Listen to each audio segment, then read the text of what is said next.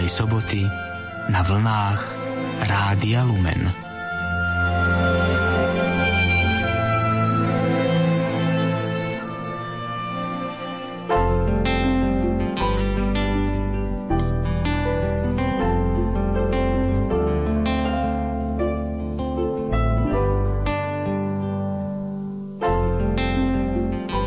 vám príjemný večer a hneď na úvod by som sa vás, vážení poslucháči, rada opýtala. Chceli by ste, aby bol váš život vydarený? Pravdepodobne nezaznela ani jedna záporná odpoveď.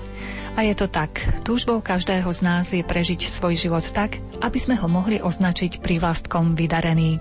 Nad vydareným životom budeme dnes uvažovať s vysokoškolským pedagógom a kňazom v jednej osobe, profesorom Antonom Fabiánom.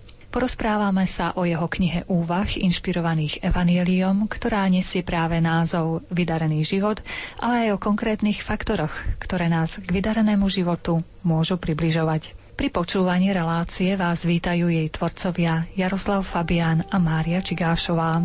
Vítajte v našej spoločnosti. Nikto nie je radšej sám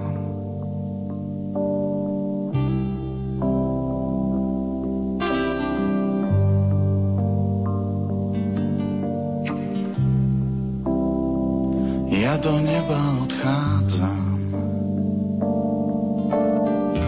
Tam sa môžeš so mnou stretnúť, nenechám ťa v prachu zvednúť.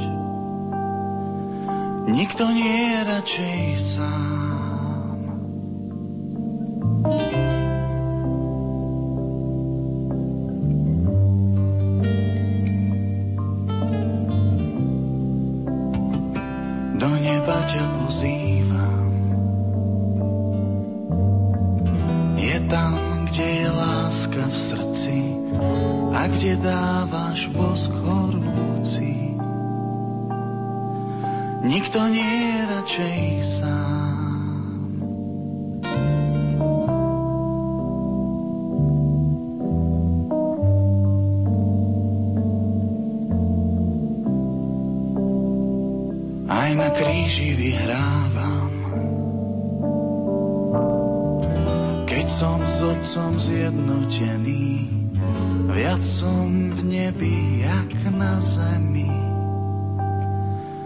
Nikto nie je radšej sám.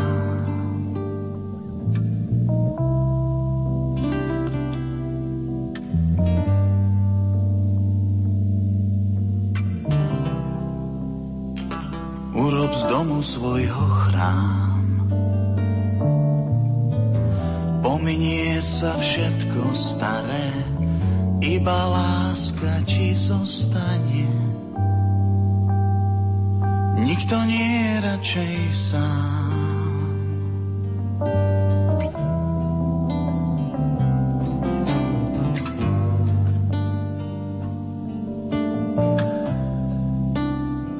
Ja do neba odchádzam.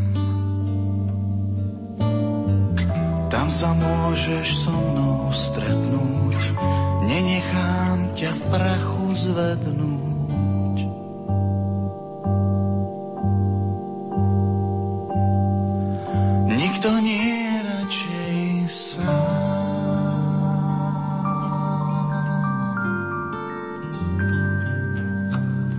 Profesor, vydarený život, to znie tak dosť optimisticky.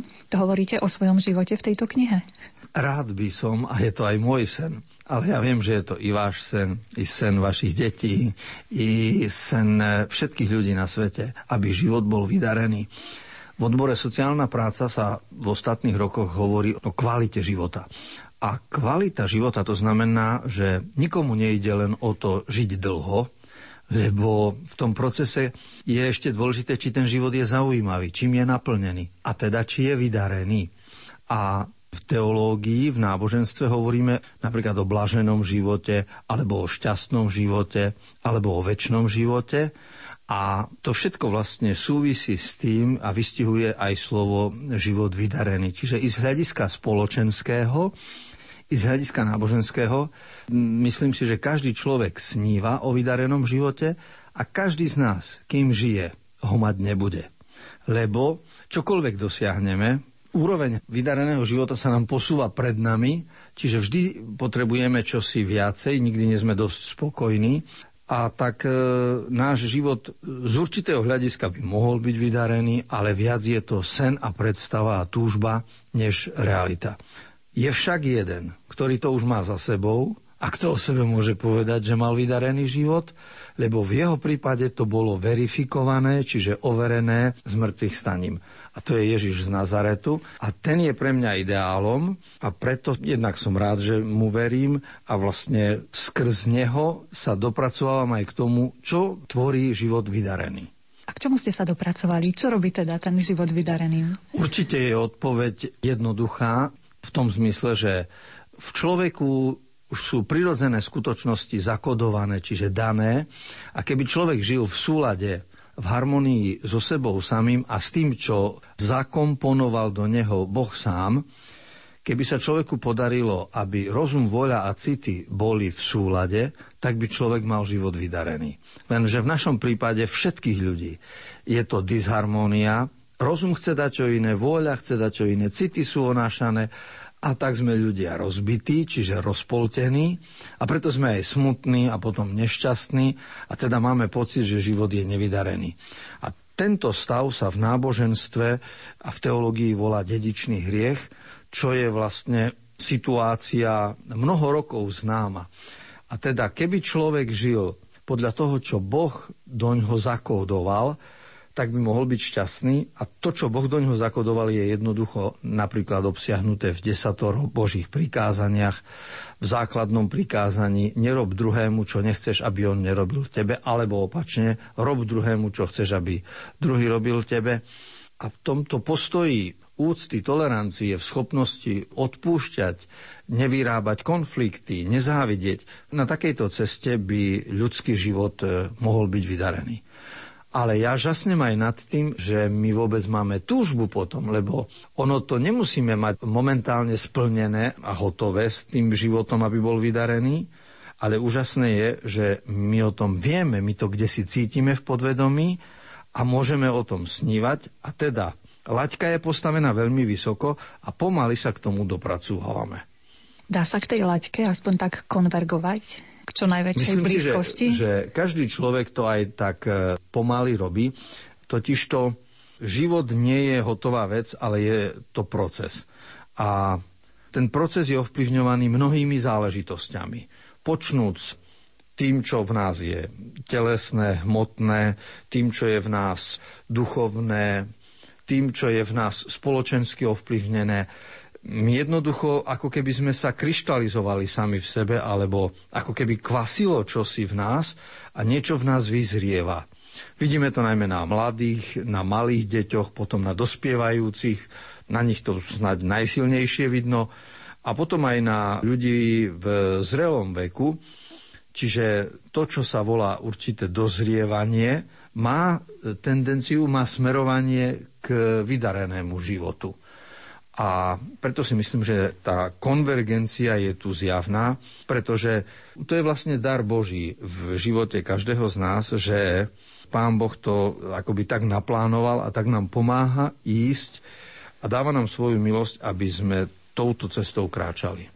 Vlastne vaša kniha sa volá Vydarený život, ako som povedala v úvode. Hneď na prvej strane je napísané, že ide o zamyslenia inšpirované evanieliom. Ja som si začala listovať tou knihou a zistila som, že sa číta ako bestseller. Vzhľadom na to, že každé kratučké zamyslenie začína vtipom alebo nejakou veselou príhodou. A potom som bola veľmi zvedavá, že čo ste tým chceli povedať ako do tej vážnejšej sféry. Takže som si prečítala jedno zamyslenie, druhé zamyslenie bolo pol druhej v noci a čítam ďalšie zamyslenie. Vy stále, keď počujete nejaký vtip, už rozmýšľate nad jeho nejakým takým hlbším významom? Tak toto je pravda. Pred 40 rokmi ma to naučil profesor rétoriky a homiletiky kazateľstva Jozef Vrablec z Nitry a on nás naučil na prednáškach, že keď chceme byť dobrí kazatelia, mali by sme sa naučiť dívať sa homileticky na svet. Homileticky dívať sa na svet, kazateľsky sa dívať na svet znamená počúvať treba v rodine, ako sa rozprávajú a rozmýšľať, či je niečo tam také, čo by sa dalo možno použiť v nedeľu na príhovor. alebo pozeráš film a rozmýšľaj, či nemá v sebe nejakú múdrosť a poučenie, ktorá by sa dala použiť. To isté o knihách, o článkoch.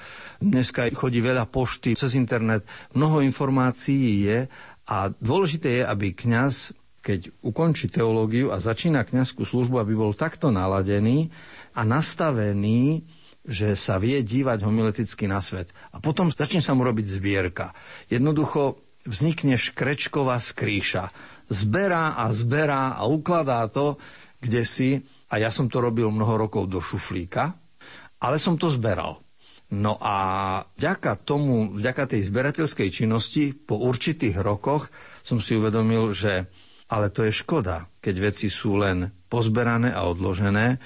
A oni aj odzneli ako homilie v niektorom čase, niektoré aj na rádiu Lumen, ale je škoda, ak veci sú iba takto známe, odzneté a je dobré, ak by boli aj publikované, aby zostali na papieri. A preto som sa potom rozhodol, už vzhľadom na to, že aj mám vek, som si povedal, už som po 60 tak už teraz sa môžem jasne vyjadriť a jasne povedať svoj názor k určitým veciam. A tak som sa rozhodol e, napísať túto knihu. Ako som vravela, tá kniha sa číta ľahko, hoci ide o celkom vážne veci. Rovnako ľahko sa aj rodila? Myslím si, že zaplatil som daň za to, že som túto knižku napísal a to v tom, že musel som ísť k lekárovi, lebo ma veľmi bolela ruka, pravá ruka. A keď to už bolo neznesiteľné, tak po vyšetreniach lekár zistil, že diagnoza sa volá počítačová myš. To znamená, pri práci s počítačom som sa niekedy tak začítal alebo rozmýšľal nad tým textom, že ruka strnulo zostala na myši. A ja som mal zrazu taký ten syndrom počítačovej myši a musel som sa z toho liečiť. Dneska napríklad pracujem s ľavou rukou s myšou. Naučil som sa, lebo ma to naučila tá choroba aby som ozdravel pravú ruku, tak na myš používam ľavú. Pričom by si človek mohol povedať, že však to nie je nejaká namaha, ani, to nie je rúbanie dreva, ani, ani ťažké nosenie. A predsa je to nebezpečné, a teda aj mne sa to stalo, že som sa nechal uniesť niekedy pri počítači a som zabudol vstať, cvičiť, poprechádzať sa a tak ďalej. No a keď niekoľko hodín človek sedí pred počítačom, lebo ešte toto dokončím, a ešte tento odstavec, a toto už viem, a toto tu pasuje. No a takýmto spôsobom e, preto vravím, že som zaplatil daň pri tvorbe tejto knihy vo forme choroby ale viac menej samozrejme sa z toho dostávam a už je to v poriadku. A teraz sa už teším, že už budem robiť druhý diel tejto knihy, už budem rozumnejší a teda budem chodiť od počítača každú hodinu preč a budem cvičiť, aby som mohol pokračovať e, v tejto práci. Tvrdia odborníci, že keď človek používa obidve ruky, tak si trénuje obidve pologule mozgu. Aj to je, je veľká pravda. Viac menej u mňa bol ten problém, že či sa viem oslobodiť od obsahu, aby som si skontroloval aj ostatné veci, ale postupne aj pracovisko som si vytvoril také, že čo sa týka postavenia počítača a všetkého, čo s tým súvisí, aby to bolo vzhľadom na telesnú konštrukciu človeka priateľné, tak verím, že teraz budem používať už obidve ruky. Tak keď chodím inde, niekde aj na škole, na katedre, samozrejme, že používam pravú ruku, ale keď som doma, tak využívam tú ľavú.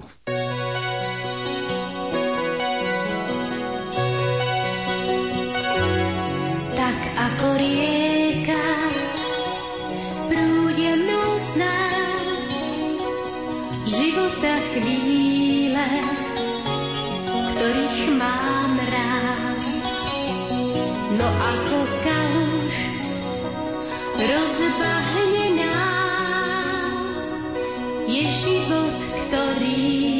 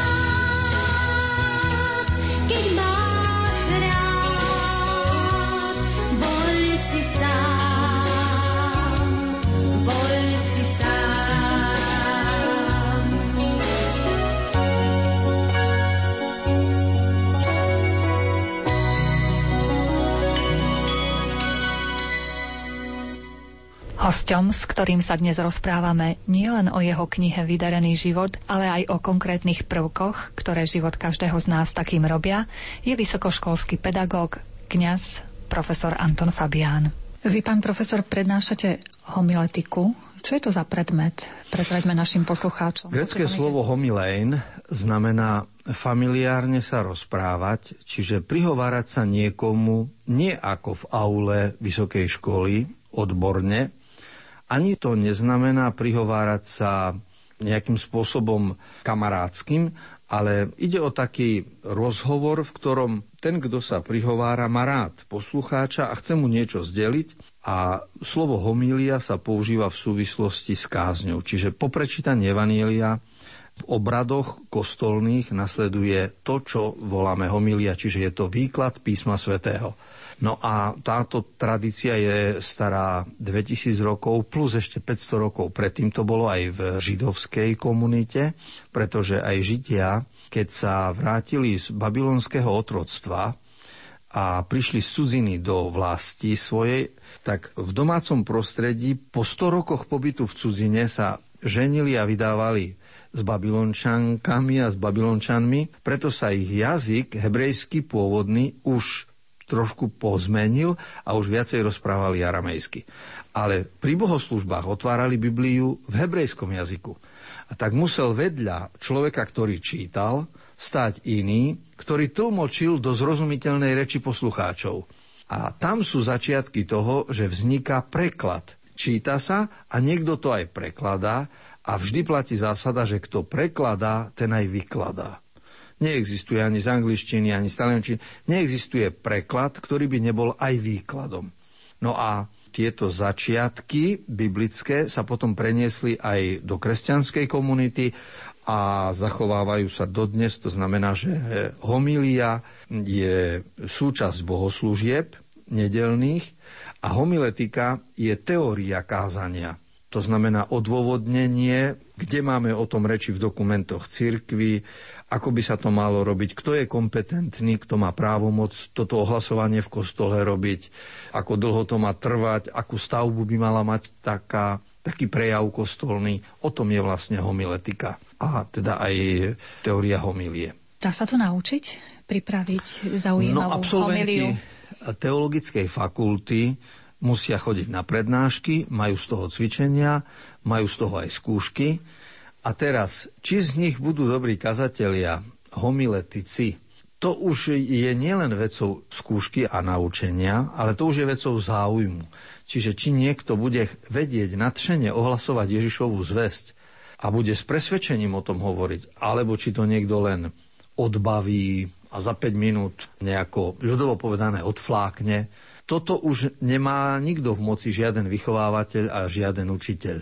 Pretože tu ide o osobný záujem budúceho kaplána, budúceho farára, aby mu záležalo na evangelizácii, aby mu záležalo na viere, ktorá obdarúváva človeka, aby chcel vo svojej komunite, ktorá mu je zverená, vytvárať atmosféru jednoty a lásky. A toto sú skutočnosti, ktoré znamenajú, že on sám ako kazateľ musí byť zmotivovaný, aby potom mohol motivovať aj iných. A tá motivácia, tá sa ťažko dá odovzdávať. Dá sa, ako som spomínal, naučiť sa dá vonkajšia stránka a potom, keď s tými znalosťami ďalej sa pracuje, tak môžu byť pre človeka veľkým obdarovaním. Tú knihu, keď ste písali, chceli ste ju adresovať kňazom, ako treba stiahák to nazvime, alebo širokej verejnosti, ktorá by siahla po týchto príbehoch, po Od zamysleniach? určitého času som si uvedomil, že bolo by to úzke zameranie adresovať to iba pre kňazov a urobiť z toho iba homiletickú príručku ako pomôcku na nedelné kázne.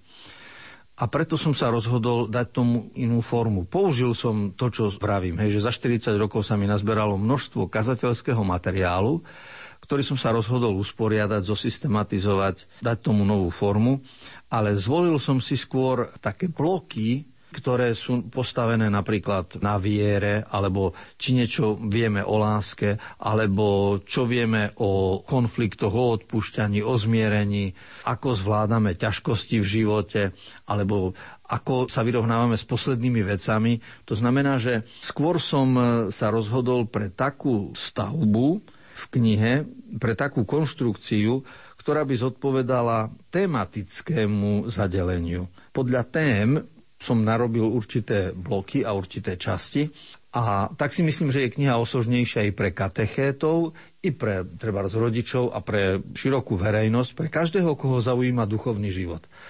Lebo potom sa rozhodne, či chcem dneska čítať, keď mám nejakú starosť o nádeji, alebo či chcem čítať o odpustení, keď ma niekto urazil a tak ďalej. Kňazi môžu použiť tiež túto publikáciu, pretože v knihe je uvedený, nazveme to homiletický register, čiže na obálke knihy je uvedené, na ktorú nedeľu sa ktorá homília hodí. Lebo predsa len treba povedať, že sú to zamyslenia inšpirované evaneliom, to znamená, nedelné evanielia boli aj pre mňa podnetom k určitému zamysleniu a podľa toho som to vlastne staval a rozvíjal, čiže základom je naozaj Božie slovo zahrnuté v Evanieliu. A toto som sa snažil vyložiť, snažil som sa ho nejak interpretovať aktuálne, potom podložiť aj skúsenosťou alebo nejakým príkladom, takže isto to môžu použiť aj kňazi, ale myslím si, že to môže byť aj pre každého, koho zaujíma duchovný život a rast vo viere. Tieto vaše zamyslania sú v podstate kratučké, majú tak od dvoch do štyroch strán, čiže veľmi ľahko sa čítajú, ale stále máte pod čiarou ešte ďalšiu literatúru, kto by teda chcel ďalej študovať. Takže myslím si, že to je veľmi dobrá pomôcka, kto by si chcel rozširovať vedomosti. Toto by som povedal, že to je choroba z povolania, alebo že som zaťažený, postihnutý tzv. vedeckým systémom pri takýchto prácach, lebo tým, že pracujem na univerzite, tak mám dočinenia s prácami bakalárskymi, magisterskými, rigoróznymi, dizertačnými, habilitačnými a tam sa stále vlastne kontroluje, či sa cituje, aké sú použité zdroje, pramene, bibliografia, či rozumie študent. No a keďže toto robím, učím, vysvetľujem, napomínam, tak mňa to tak preniká, že ja už dneska neviem niečo zobrať, a zároveň si neurobiť poznámku, odkiaľ to je a kam sa to má ďalej zaradiť. Je to určitá výhoda aj nevýhoda, ale myslím si, že je správne a je to také... Nemáme právo kradnúť niekomu ich myšlienky a je správne odkázať na tieto zdroje a myslím si, že aj v ďalších dieloch, ktoré chcem pripraviť, to bude ešte poctivejšie, lebo v tomto prvom dieli sú miesta, ktoré by som nazval, že nevedel som identifikovať zdroj. No a tak som to musel nechať tak, ako som to ja sám prijal a teda povedal pri určitej príležitosti. Ale väčšinou som sa snažil zdroje zachovať a umožňuje to aj iným, a chcú pracovať podobným systémom, vedia, kam sa obrátiť a kde sú také nápady, ktoré by mohli byť pre ohlasovaciu činnosť užitočné. Skúsme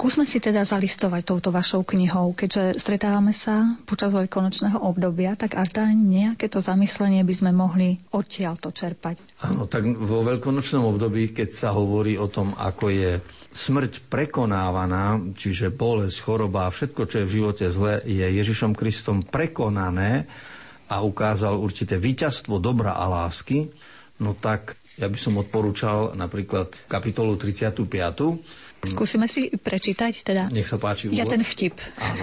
prečítam.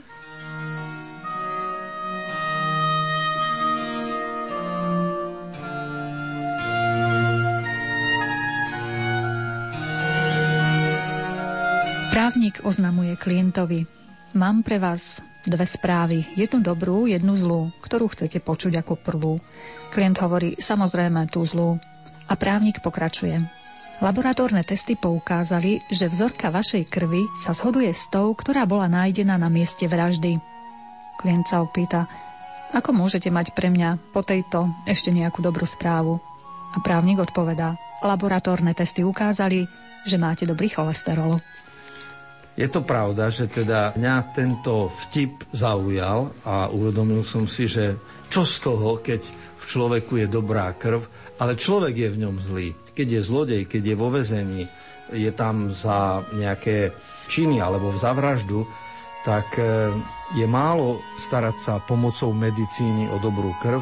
Oveľa dôležitejšie je starať sa pomocou viery a náboženstva o to, aby človek bol dobrým človekom. Pretože pokánie a modlitba, spýtovanie svedomia a iné prostriedky duchovného života pomáhajú mu, aby v ňom bola aj dobrá bytosť ľudská, aby v ňom bola dobrota, nielen krv dobrá. Pretože existujú takéto podnety aj vo forme vtipov, vypovedané múdrosti, ktoré majú nadčasový charakter, preto som to potom použil a zakomponoval i do určitých homílií alebo tu na do tejto publikácie. A vlastne som sa stále snažil, aby som štartoval nejaký príhovor od ľudí a nie z témy. Čiže taká zásada, ktorou sa riadím, je, že keď sa kňaz má prihovárať v kostole, nech nezačína že pán Boh hovorí toto a toto, alebo Evangelium hovorí toto a toto. Dnešné Evangelium, čo sme čítali, nech nezačína s nejakou témou alebo s náboženstvom. Nech začne od ľudí, ktorých vidí pred sebou. To znamená, že ľudia, ktorí prišli do kostola, majú svoje starosti, radosti, majú svoje myšlienky, nad niečím zápasia a on by mal pozerať na nich a teraz, čo vy prežívate, čo je váš problém. A toto napríklad s tým väzňom, toto znamená, že sa štartuje od ľudí a kňaz neštartuje zo seba alebo zo svojej skúsenosti. Hovorí sa, že elipsa má dve ohniská. Kružnica má jedno centrum, ale elipsa má dve centrá. A v homilii a aj v tejto knihe ide o to, že v celom tom prejave sú takéto dve centra. To prvé by som nazval, že je to antropologické, akoby začíname od človeka, vychádzame od človeka a z jeho radosti a ťažkostí. A to druhé ohnisko je biblická zväzť a pomocou biblickej zvesti jednak tú zväzť vykladáme, nejakým spôsobom robíme ju zrozumiteľnou, ale, a to je dôležité, pomocou tejto zvesti posvietime si na problém, ktorý človek má. Čiže potom celý ten výklad, ktorý robíme, je založený na tejto skutočnosti, že Ježišovo evanielium mi slúži na to, aby som mu rozumel a posvietil si ním na môj vlastný život.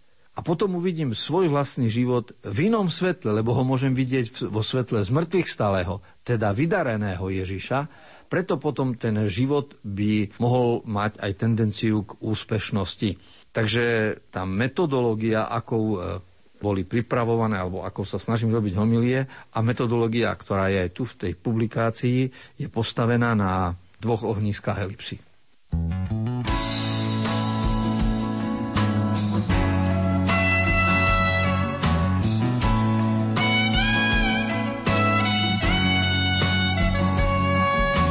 Ježišu, len tebe dám, dám ti celý život svoj, jediné, čo mám, ti ponúkam. Nechcem žiť len pre seba, veď pozývaš ma za sebou. A ja s radosťou sa ti dávam, pane môj. Vezmi si, vezmi moje plány aj sny. Cestou v mojom živote si ty. Vezmi si, vezmi moje plány aj sny. Cestou v mojom živote si ty. Ísť za tebou, čo to znamená? Zodrať si dlane a či kolená. Ukáž mi správnu cestu, pane. Pozri sa na mňa a uvidíš, takto mi cítim, to hovoríš. A ty si nás miloval až po kríž. Vezmi si, vezmi moje plány aj sny. Cestou v mojom živote si ty. Vezmi si, Pane, moje plány aj sny. Cestou v mojom živote si konkrétny, veď v každom blížnom si ty. Kde inde ťa nájdem, ak nie v. Tak dobre, Pane, skúsim to, milovať ľudí ako ty a nebáť sa dať život pre druhých. Vezmi si, vezmi moje plány aj sny cestou v mojom živote si ty. Vezmi si, vezmi, moje plány aj sny, cestou v mojom živote si ty. Vezmi si, vezmi, moje plány aj sny, cestou v mojom živote si ty.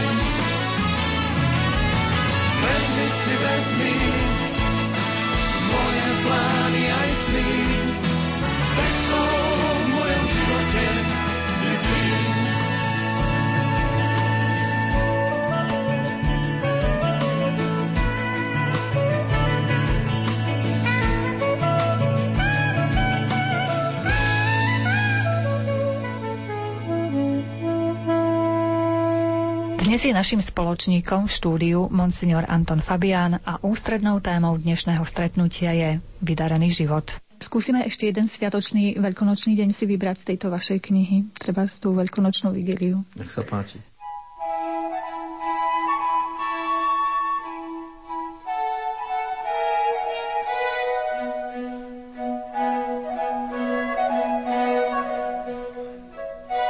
Jeden nosič vody používal dve veľké hlinené nádoby. Vyseli na koncoch palice, ktorú nosil na krku.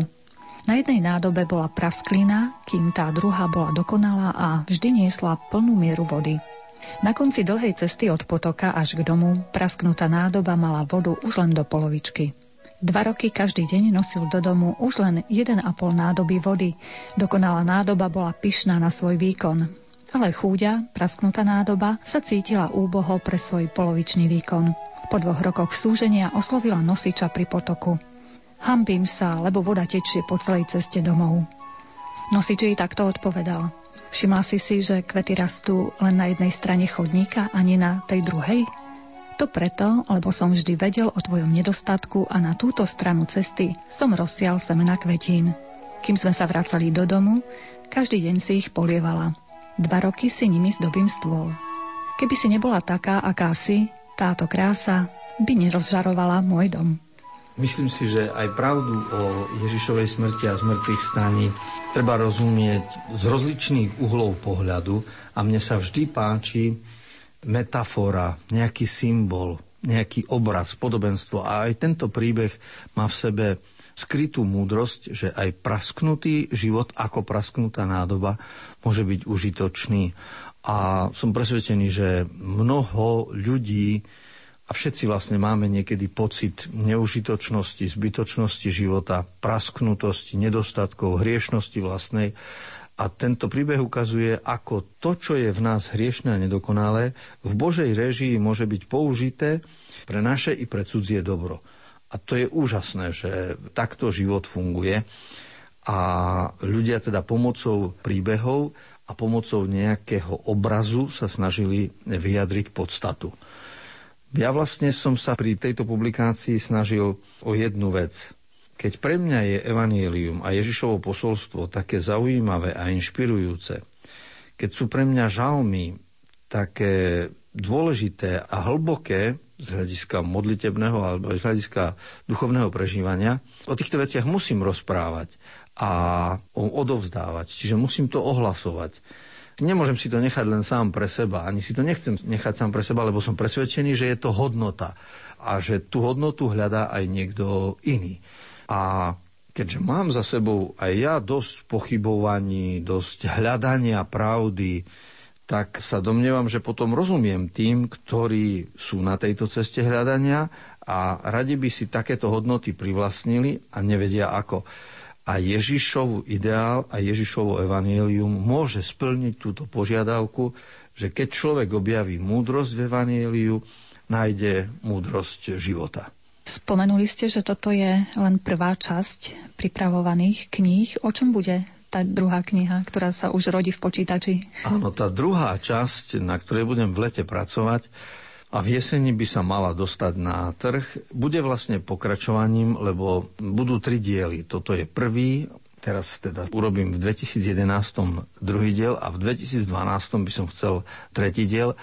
A preto si to tak môžem plánovať, lebo poznám zásoby, ktoré mám a ako to mám roztriedené a mnoho materiálov, ktoré sú na toto pripravené, ale viac menej zistujem, že zachovám e, schému, zachovám tú stavbu, ktorá je aj tu zvolená a budú to zase zamyslenia inšpirované evanieliom, čiže zase na jednotlivé vety z evanielia bude určitý výklad, bude povzbudenie, ktoré z toho vyplýva, bude k tomu určitý príklad zo života a skúsenosť. Takže z formálneho hľadiska rozdiel nebude. Rozdiel bude skôr obsahový, že tam budú iné texty evanieliové a teda aj iné výklady. No a zase samozrejme iné vtipy. Keď už nič iné, tak aspoň budem sa snažiť 70 nových vtipov do toho vložiť, pretože celá publikácia má okolo 70 zamyslení. Predpokladám, že aj vydarenejší ešte nadpis bude mať. Podľa mňa aj nadpis zostane, lebo tam sa zmení len jednotka, dvojka, trojka. Snáď iba farba na obálke môže byť iná, ale nech sa to prezentuje ako jeden celok, lebo ono to aj tak patrí k sebe, aby to bola súčasť. V kostole, v liturgii sa stretávame s tým, že máme čítania aj Evanília na rok A, potom je rok B a rok C, teda aby sa kostolné čítania neopakovali, ale preto sa pred 40 rokmi na druhom Vatikánskom koncile rozhodlo, že počet čítaní z Biblie v kostole sa má zväčšiť, rozšíriť. No a to je výhoda a to mi tak pomáha aj k tomu, aby som využil všetky podnety, ktoré v čítaniach v slove Božom z Biblie dostávame a aby som tie výklady aktualizoval pre dnešnú dobu. Ja som presvedčený, že slovo biblické je nadčasové, je sveté, je múdre, môže oslobodiť človeka, má schopnosť ukázať zmysel životu a preto si zaslúži našu pozornosť, preto si zaslúži, aby sme mu poslúžili Božiemu slovu. Aj touto knihou som vlastne chcel poslúžiť Božiemu slovu v jeho výklade pre dnešnú dobu. A možno si niekto to všimne a aj jemu to pomôže, aby hodnotu vlastného života a zmysel života nejako odhalil.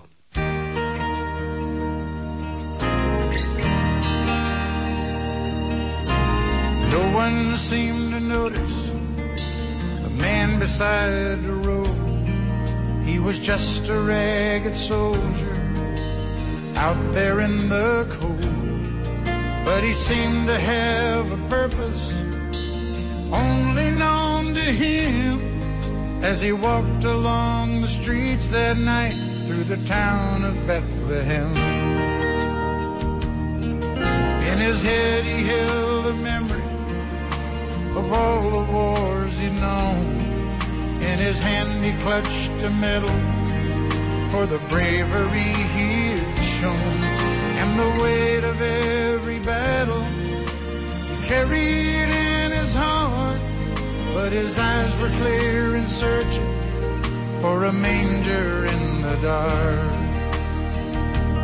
Some are born to greatness, some are born to fall, some are bound to be forgotten like they never lived at all.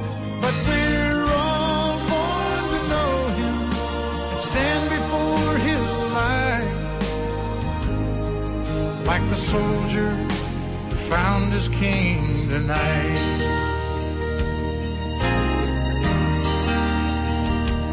He had marched for politicians, served under their command, and he fought for all their causes that he did not understand.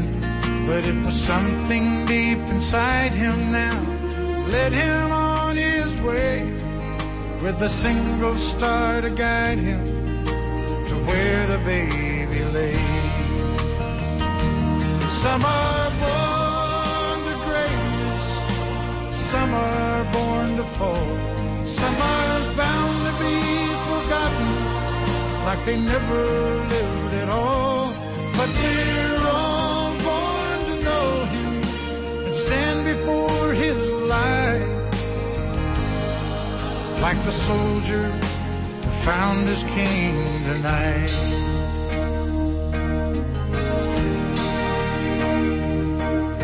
He stood before the Son of God, come to pay our debt.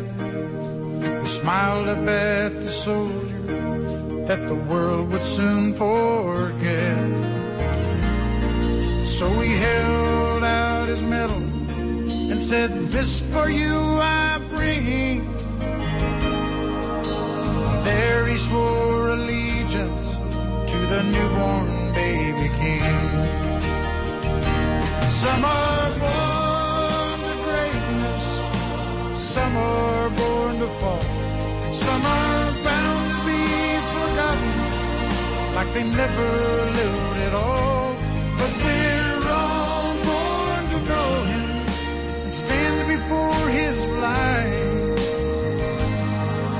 Like the soldier who found his king tonight. Like the soldier who found his king tonight.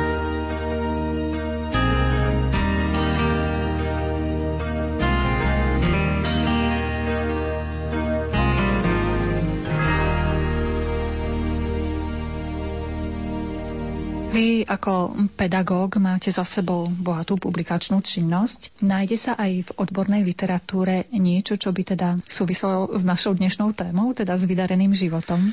Tým, že sa sústreďujem na prednášky pre študentov, tak samozrejme, že som nútený pripravovať aj iné publikácie, ktoré sa potom už používajú viac v škole, ale svojho času sa mi napríklad podarila kniha, ktorá má názov Utrpenie má aj iný rozmer. A to vlastne bolo o zmysle a hodnote ľudského utrpenia aj prekonávania sa. Snažil som sa rozmýšľať nad tým, či naozaj zlo je iba zlo a či nemôže byť aj na čo dobré. Tak to je tiež publikácia, ktorá už ide medzi odbornosťou a zároveň aj snahou byť populárno-eseistická. Potom som vytvoril spolu s profesorom Nebohým Vrablecom homiletiku a tu je teória kázania, ktorá sa používa viac menej v školskom, teda univerzitnom prostredí podobne aj teológia ohlasovania a v tomto smere ešte jednu publikáciu som vytvoril. Je to o kompetenciách v ohlasovaní, čiže kto je oprávnený a prečo a má názov Kto môže kázať. Je tam dosť aj z dejín, ale hlavne som tam riešil problém, prečo v kostole môže iba kňaz a diakon a prečo niektokoľvek, kto je schopný rečník, by nemohol vystúpiť a mať kázeň. No a potom e, my sme publikovali ešte v minulosti, to znamená pred rokom 89, spolu s nebohým priateľom Juliusom Chalupom, samizdatové verzie nedelných pomôcok, ale boli to naozaj, to boli také návrhy na nedelné homílie. A to bolo niekoľko cyklov, niekoľko diel, ktoré sa zachovali. Aj samotný Julius Chalupa má dodnes publikované tri knihy, volá sa to Posila v slove. A predtým sme robili takisto, volalo sa to Služba v slove. A v tých rokoch, keď sme vydávali sami zdať, že sme mohli klepanice na stroji urobiť maximálne 100 kusov, ale sme boli preto nadšení a s veľkou vervou sme to robili. Stalo nás to vtedy veľa a bolo to aj riskantné, pretože keby nám to boli našli, tak jednou nohou sme vo vezení ale aj tak chceli sme Božej veci poslúžiť svojim rozprávaním, svojim zapodievaním sa, rozmýšľaním o tom a tak vznikali tieto publikácie. Samozrejme, že okrem tejto publikačnej činnosti, ku ktorej je človek pracujúci na univerzite, je svojím spôsobom aj donútený jednak z toho učiteľského prístupu ku študentom a potom aj s tým, že na vysokej škole každý musí preukázať určitú publikačnú činnosť. Ale okrem toho Mňa v ostatnom čase veľmi baví, a je to môj koníček, vytvárať texty k piesňam. A to je trošku o inom, pretože to nie je publikačná činnosť v zmysle nejakého príkazu alebo nejakej povinnosti, ale to vyrastá skôr zo záľuby. A tak sa nám podarilo spolu s Marianom Čekovským vytvoriť program, ktorý má názov Via Lucis, čiže Cesta svetla, čo je alternatíva krížovej cesty. A je to 14 textov piesni, ktoré potom boli zhudobnené a stvárnené pre používanie, vyšli aj na CD. A podobne sme spracovali vianočné motívy, 12 vianočných textov, z ktorých sú piesne a tie teda ešte len budeme v najbližšom čase prezentovať verejnosti, ale CD je z toho pripravené. Ja sa teším, že budeme znovu účinkovať na Marianskej hore v Levoči 2. júla spolu s Marianom Čekovským a budeme prezentovať, volá sa to tento raz Via Mariana, Cesta Márie.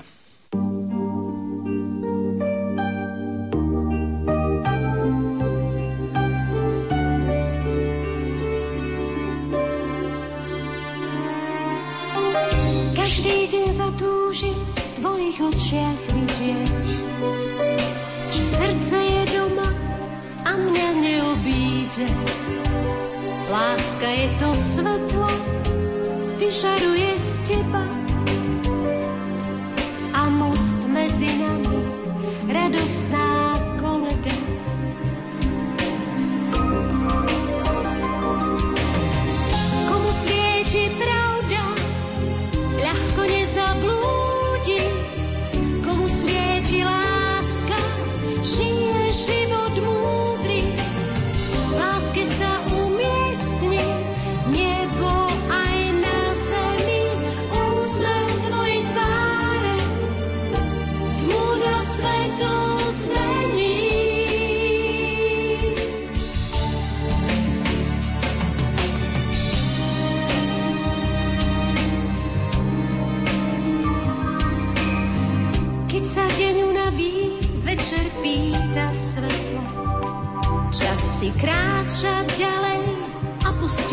precious